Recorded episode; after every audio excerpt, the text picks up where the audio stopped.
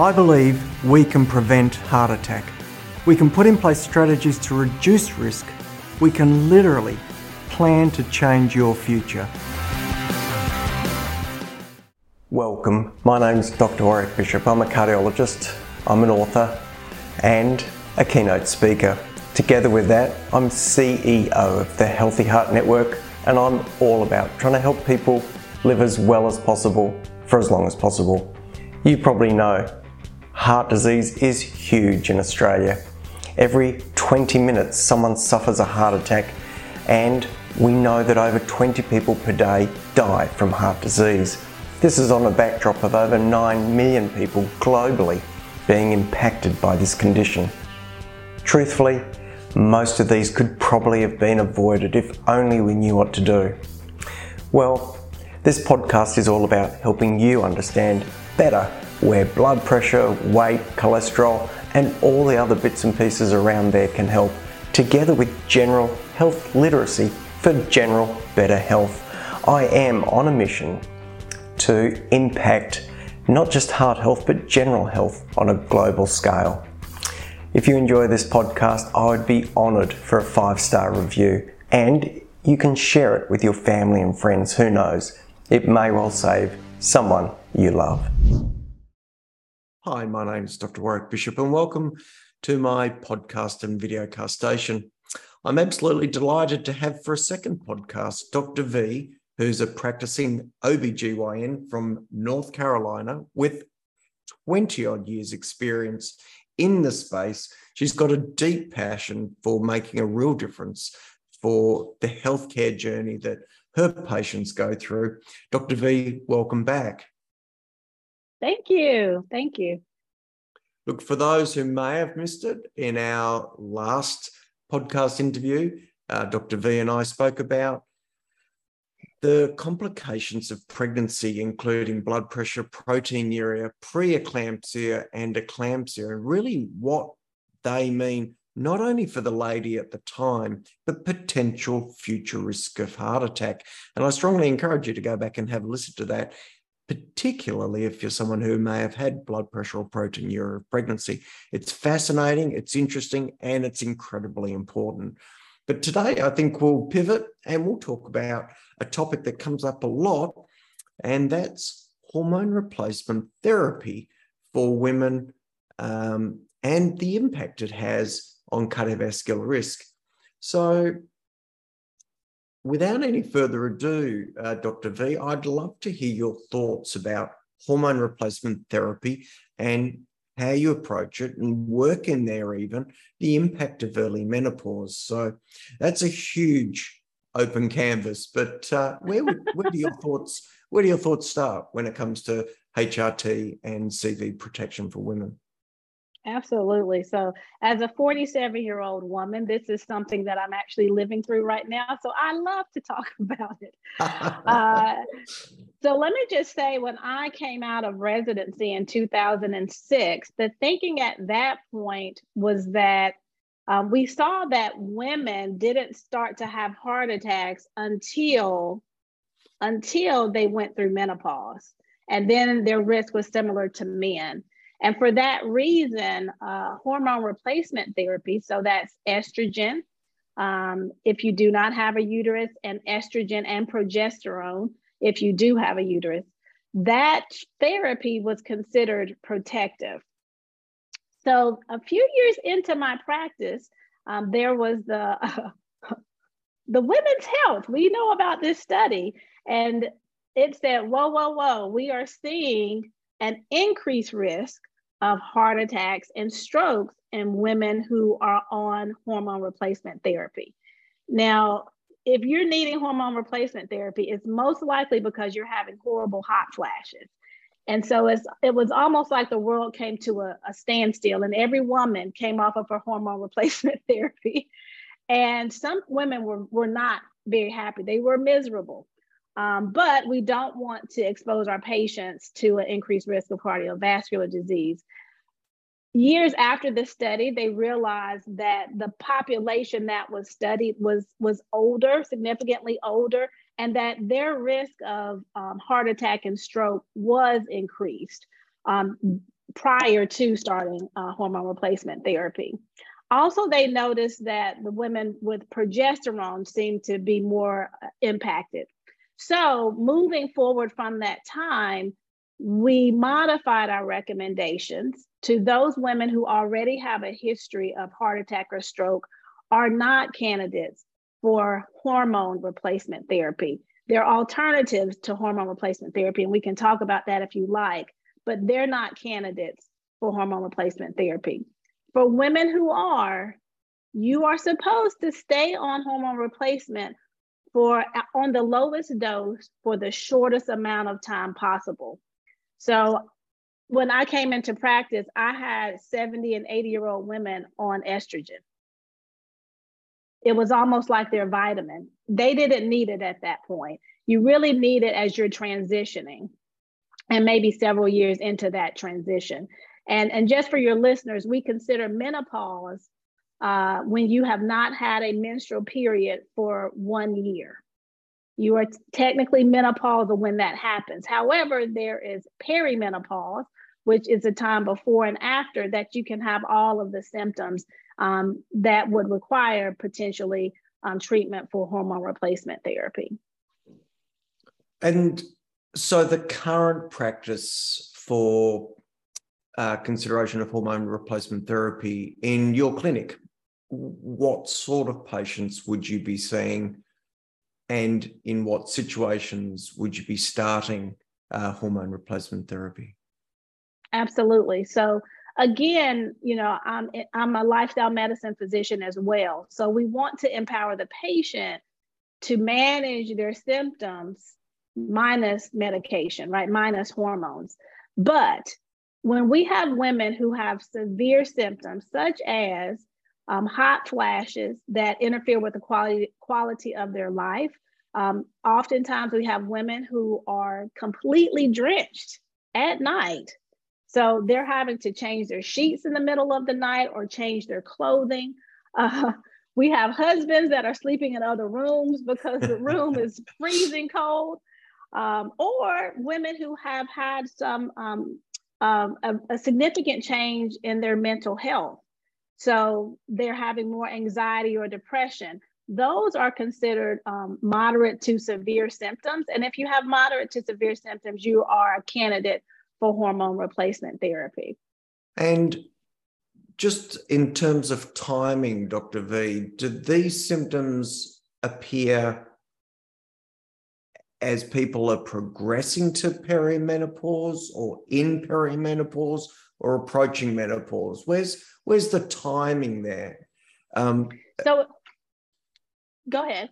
And I'm guessing it's gradual, uh, or do sometimes people just drop off a cliff and go from feeling, you know, hormonally balanced to, um, you know, beside themselves and and these hormones have changed very quickly. What what do you tend to see in that space? Absolutely. So you're you're correct. It is a gradual process. Um, the ovaries are still trying to function, and so they're sending signals to your brain, and they're getting a boost of of stimulation. So yes, as they progress, um, you'll start to notice some of the symptoms. A lot of women say they're feeling warmer than usual. The only women that truly drop off a cliff are those women who have their ovaries surgically removed. Um, and sometimes that, is, that happens at the time of hysterectomy. Um, we do not recommend that um, because of the protection of the ovaries and helping the transition. Um, but we do have some younger women who have their ovaries removed. Um, it really does vary throughout time. And what I have seen is the women that exercise regularly do not have to be on hormone replacement as much.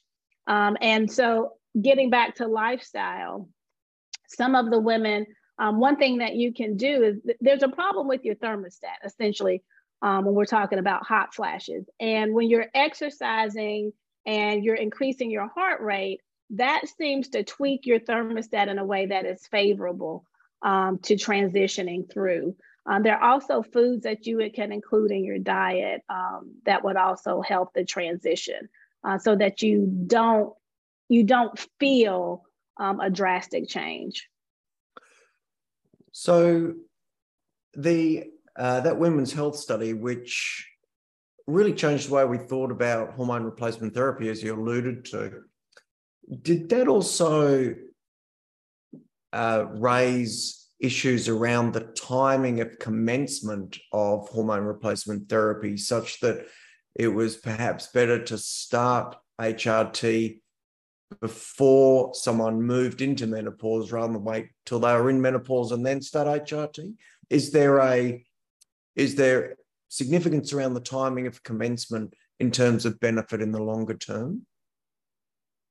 So as it stands now, no. No. And ideally, we would not want you to be on hormone replacement therapy unless you had to be. Yeah. Uh, so that is the commencement is hopefully never.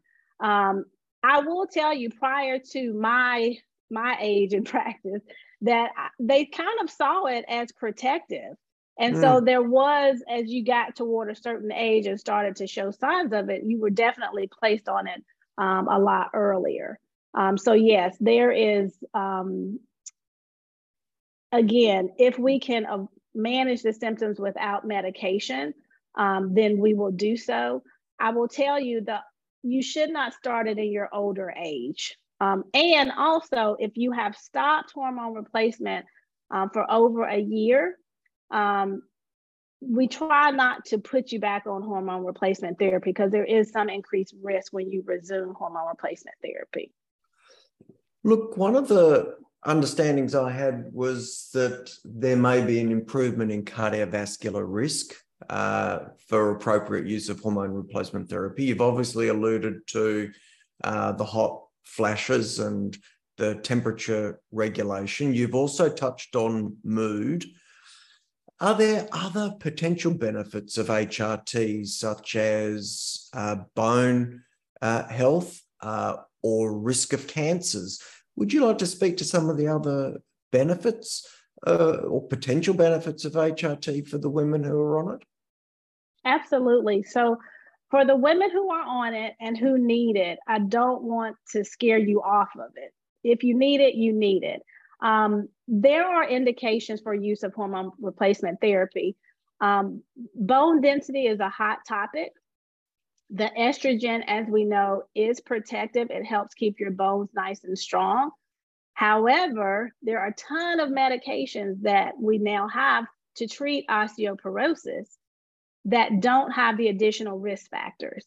So if you're seeing a doctor and they want to treat your um, osteoporosis or osteopenia with hormone replacement therapy, that is not first line. That is not first line. Um, you know, sexual health is important.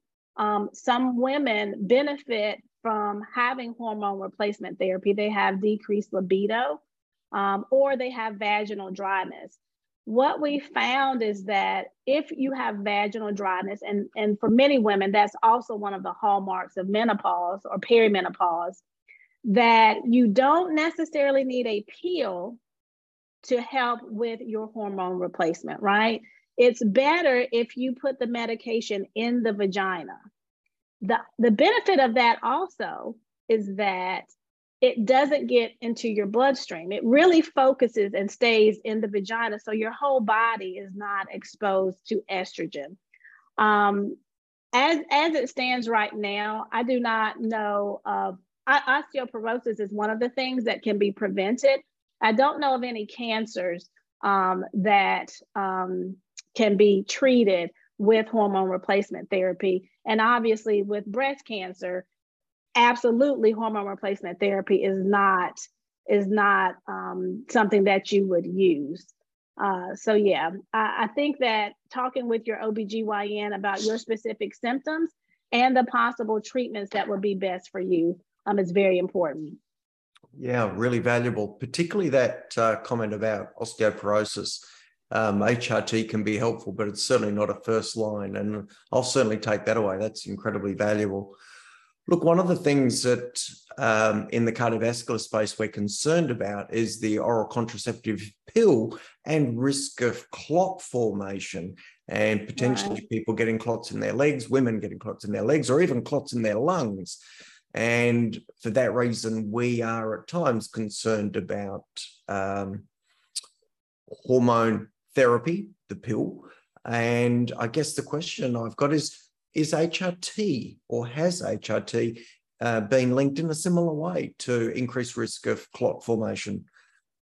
Yeah, absolutely. So if, if you have a risk of uh, DV, deep venous thrombosis, DVTs, or PEs, or you have a history of a clotting disorder, um, it is not recommended that you take hormone replacement therapy. Um, so we do see that, and, and let me make this point clearly that you know the dosage of a birth control pill is not the same as um, hormone replacement therapy. So there are some women who potentially aren't great candidates for birth control pills that may be able to get away with a small dose of hormone replacement therapy.